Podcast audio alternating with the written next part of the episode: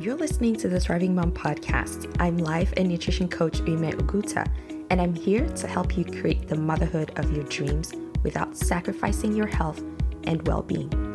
On this podcast, we dive into mindset, strategy, and skills that will help you stop surviving and start thriving in the beautiful chaos that is motherhood.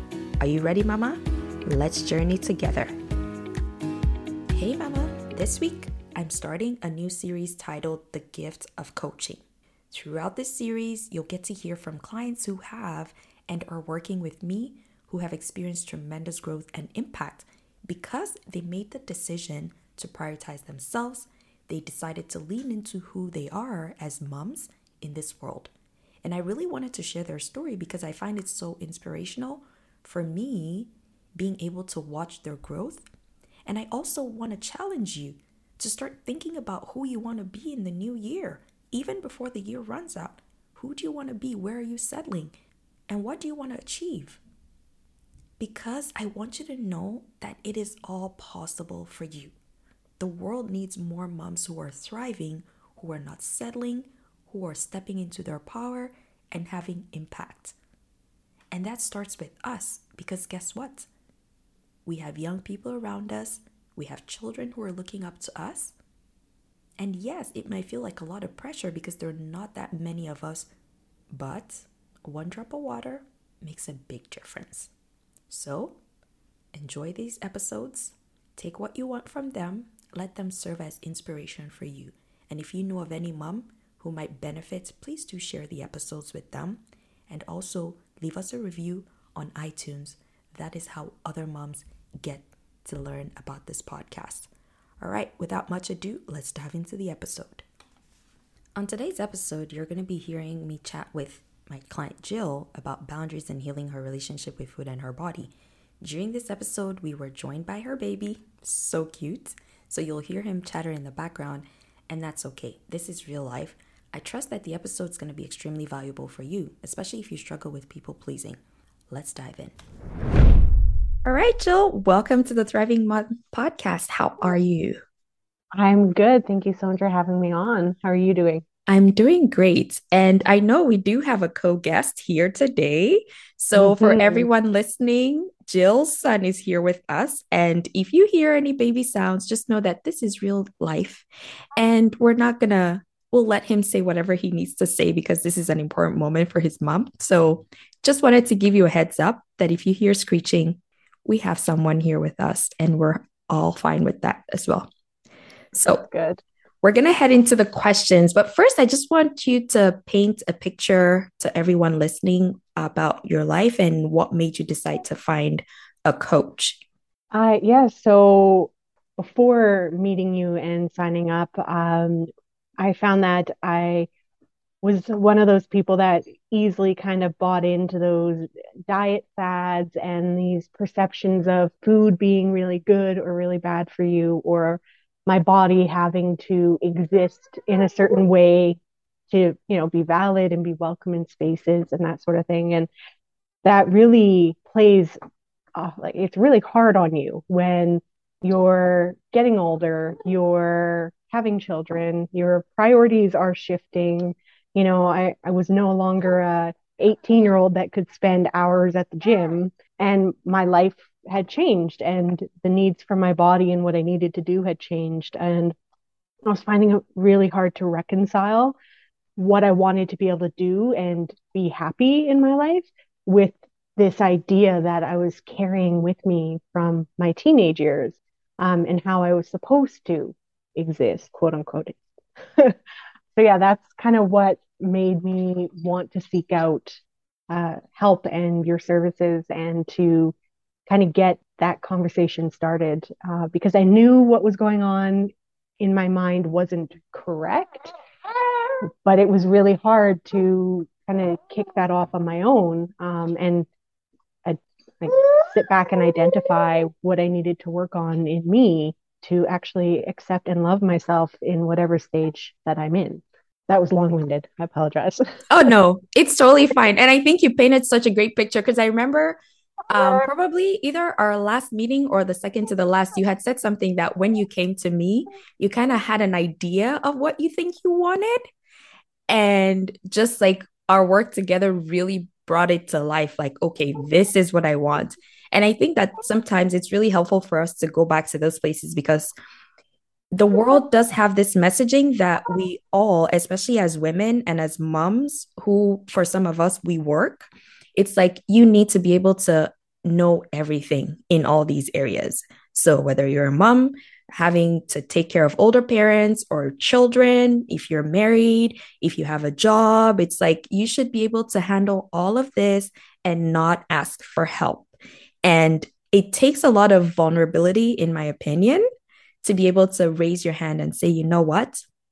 I do kind of have an idea of where I think I want to be. I'm also admitting that somehow, even though my life looks okay on paper, there are areas that I still want to improve and I would really like some support. And I think that that's something that's so important for us as moms to recognize because again, it's okay to spend money on, you know, kids' toys or soccer or games. And sometimes we kind of feel guilty about spending that money on ourselves or even just investing the time. Sometimes that's what it is.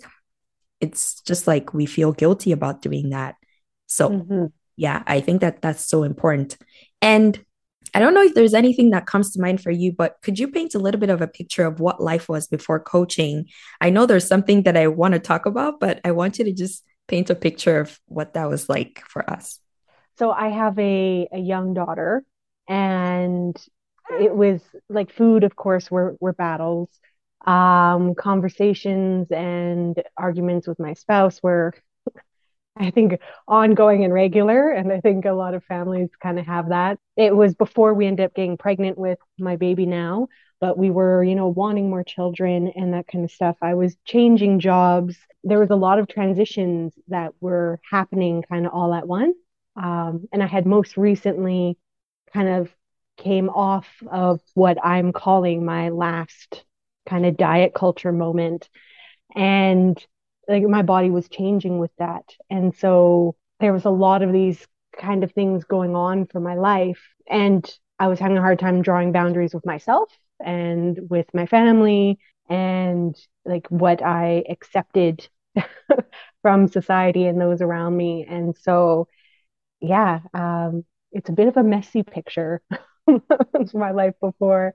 And I avoided digging deep into anything. It was all surface reaction, um, what's going on in the moment, and like how I can just get through to the next moment instead of actually digging down deep and asking myself why um, I was feeling a certain way, or why I was doing a certain thing, or why my daughter insisting on having Kraft dinner three days in a row was bothering me so much. And so, yeah, I was very, I want to say it was very superficial how I was kind of going day to day. Yeah. And I think we can all relate to that. Like, I'm sure everyone listening is like, mm, well, that kind kind of sounds like me. And I think it's so important for us to recognize. Well, I'm sure we're going to talk about this when we talk about how life has changed for you. But it's so important for us as moms to recognize, like, the superficial, top level, you know, let's just get going. Let's just fix what needs to be fixed right now and move on works until it no longer works. I think mm-hmm. this is this is where we always get stuck. It's like, what I've been doing that for two, three years and it's been working. Why isn't it working anymore? And you know, life is changing. Our kids grow and they need different things. If we're married or we have a significant other, that person's also growing. We're evolving too as moms. And it's so important for us to recognize that things will change and what used to work before might not work anymore. And for you, I remember now that we are talking about it, there was so much going on. And when you said the thing about boundaries, yeah, that was a big one. That was such a huge one. And I just remember all the conversations we had about boundaries and how that was really challenging for you to embrace that you were worth just placing those boundaries in place. So let's talk about how life is right now and how your life has changed. And you can pick any of those areas. Obviously, I think boundaries is a big one that really um, came through for you. If you want to talk about that, or if you want to talk about anything else that has just changed generally. Yeah, like you said, boundaries was a big one. Um, I liked like looking back. I know I thought I had boundaries, but reflecting now, I if I could go back and talk to myself, I would be like, no, actually, you don't. um, so I I was always, you know, a bit of a people pleaser. I wanted to be able to be everything that everyone needed at all times, and uh, you you only have so much time and sanity in a day to be able to do all of that. And I was just constantly wearing myself down, trying to be this people pleaser, trying to, you know, meet whatever expectation someone had, even if it was unrealistic. And uh, that came from everywhere from friendships to my uh, family to work. All of these areas were collectively just taking all I had. Mm-hmm. And so uh, now I'm a lot better at taking a moment instead of responding yes right away or just, you know, thinking that, okay, I'll find a way to make it work. I've started just taking a moment to, and I just, I have this visual. I pull open my calendar and um, I take that minute just to like look at my calendar and I'm not actually even looking at the date mm-hmm. but it's just so I can think to myself, okay, do I actually want to do this or can I make this happen? Is this a priority for me to make it happen? what time am I giving up to do this? And that's just for like time events, not necessarily other things that may not take time, but take mental energy. Um, and so in doing that, I've been able to really kind of set what works for me and what doesn't. And my big fear of people being upset with me because I couldn't make that meeting at that time, or I couldn't drop everything and do this one thing at that time, it didn't really come true. people didn't blow up and get angry at me for setting boundaries. Um, they usually came back with, "Oh, okay, yeah, that works," or "Oh, that doesn't work. Can we try this?" And then it became a discussion and about figuring out, okay, what works best for both of us. Because a lot of the people that were asking things of me, they weren't thinking, "Oh, I'm gonna pick the worst possible time to make it extra hard." Um, that wasn't their intention. They were just giving up the first option that worked well for them and they expected me to counter if it didn't work for me. And that's something that seems so simple but i really didn't think of it that way. I thought i was letting people down if i wasn't meeting their expectations. Um, and so having the ability now to just take a minute and think okay one do i want to do this? And two when can i make it work that's not going to pull me away from other things i want to or need to do has been great. Has it solved all my problems in my life? Well, no, nothing ever does, but it does give me the opportunity to have that moment of clarity about what I need and stop focusing so much on making sure everyone else is happy all the time. Mm-hmm. I think you made some really great points. I'm I'm like taking notes. You can't see me here, but as a people pleaser, I can totally relate with so many of the things that you said. And I think for people who tend to lean more heavily on that people pleasing attribute, it's mostly because we're so afraid of what other people are going to do. I think that's where it is. And our brains, of course, because our brains want to keep us safe, it'll go to the worst case scenario and just like bring it as if it's happening, which is often what drives us to be like, okay, let me try and fix this issue right now, just so we can feel better. But I like how you said people don't always have ill intent, right? They just figure out what works for them and they assume that you're going to counter back with, no, that doesn't work. But unfortunately, if you're a people pleaser, that option doesn't exist. no, it doesn't. It's like, oh no, they're going to hate me forever exactly. if I can't make their garage sale. this is so interesting, right? And I love how you pose those questions like, do I even want to do this? And if I do, when can I make it work that it's not going to take away from everything else?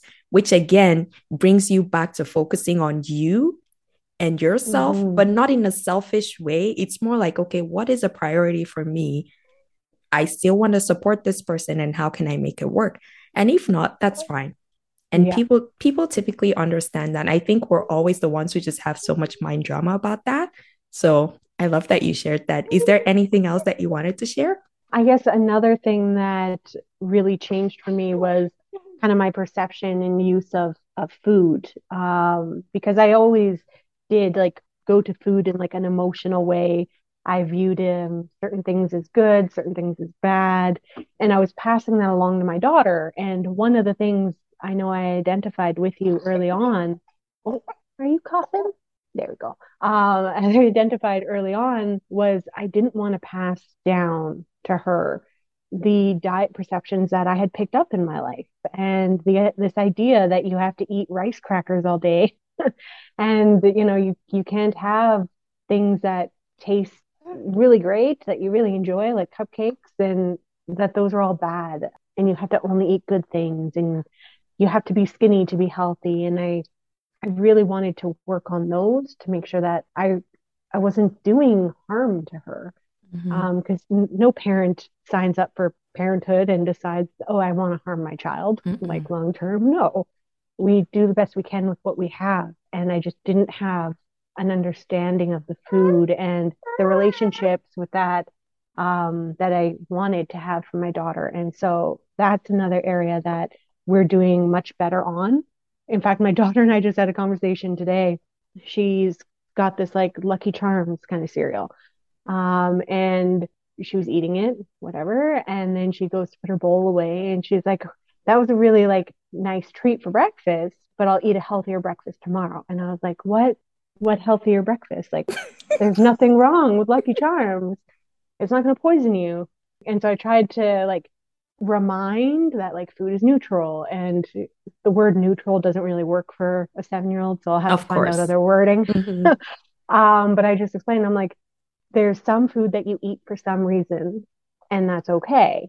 And so, like, I don't know, I'm going to offer her Lucky Charms for breakfast tomorrow and see if she wants them. um, because I don't want her to grow up thinking that she can't have certain things because they're bad. Yeah. And so uh, she's continuing to get this influence from outside the house, which we're going to have to keep working on. But it's it's great because we can have these conversations and I can remind her that, you know no, you don't have to save your cookie for dessert. Or if your teacher says, nope, you can't have those gummies in your lunch, well, then you say, well, my mom says I can. And yeah, so that's another big thing that's really changed in our household and how we view food. It's made dinner times much easier. So I love I love that story so much. And I'm just thinking back like when we started working together and you were like, she has such an advanced palate for a child. And I was just like, oh my goodness. First of all, well done, because I know how far you've come with this work. And it's so interesting. Like, even just hearing you talk about the experience, I don't hear, you know, the tension, the anxiety. It's like, okay, she said this, and you didn't freak out either. You just kind of had a conversation about it and you didn't make a big deal versus in the past, it would have been a whole thing. And I mm-hmm. think this mm-hmm. is the work that we keep doing because, like you said, our children will go out into the world and people will keep giving them the diet culture thoughts. They will give them the diet culture, you know, ways of doing things. And as long as we have a home where we can openly have those conversations and remind them that, you know what? it's safe for you to have these foods. Obviously, we don't, if there's allergies, that's a different conversation. But as long as the child is just having a good experience with food, that's what matters. And that's the work that we can do for our children and support them. I think that is excellent. Mm-hmm. Awesome. And I never would have thought I'd be able to have that conversation. Like when we, before we had done our work together, I never would have handled it that way. And she probably wouldn't have been having Lucky Charms for breakfast either because oh, no. I wouldn't have allowed it in the house. Oh no. Oh no. I remember. I remember when you were like, but why? And we just were like talking. I'm like, I know it's gonna get better. And here we are, right? Yeah, so, it got better. Yeah, well done. And I think there's a lot of work for us as parents too. Like we also have to regulate ourselves and keep reminding ourselves of the bigger picture. Like you said, no parent has a child and thinks, well, how can I ruin them in the long run? We're just doing our best. And even me teaching this thing and coaching other moms, I know how challenging it is sometimes when my kids go to school and someone does a health class teaching them about food and then they come home and we have conversations and they're like, "Mom, let me just tell you, like, mm-hmm. I'm like, you know what? It's just the world that we live in. They're, those people are not bad people. It's just what they know, and that's okay. right? Yeah. All right. This was very helpful. So, is there anything else that you wanted to share that I haven't asked you? I guess one of the things that um, I should have like taken taken I guess into account when I first signed up is like there there is work to it, um, and I was surprised like looking back how like our how long our conversations were on just like one topic mm-hmm. and how sometimes you really have to dig down and while it sounds daunting kind of at the beginning um like the work is so worth it to mm-hmm. get to a place where I feel comfortable with boundaries, I feel comfortable with food. Um, and it translates into other areas like conversations with my husband when we start to get snappy at each other we can kind of be like, okay, like what's this really about? And ask the questions why instead of getting to the point where things are boiling over. And you wouldn't think that starting off, me messaging you about very specifically, I want to make sure that I'm not messing up my daughter, has then translated into having better conversations with my husband.